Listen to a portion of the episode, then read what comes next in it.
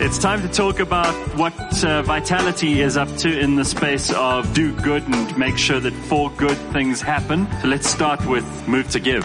So South Africans are inherently generous people. And Move to Give was an idea. We built active rewards to incentivize, encourage people to get active on a regular basis. And it's done really well for us. And people love their free smoothie. But the one thing people love more than their weekly smoothie is giving back.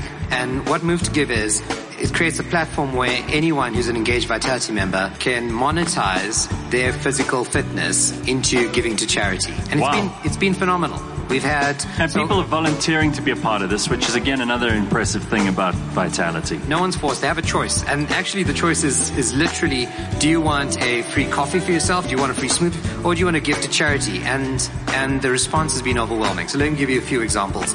Okay. The fires. Yeah. Over 25,000 donations were made by Vitality members on the Move to Give platform for the Knysna fires. At the beginning of the school year, over 20,000 people donated stationery packs to underprivileged children.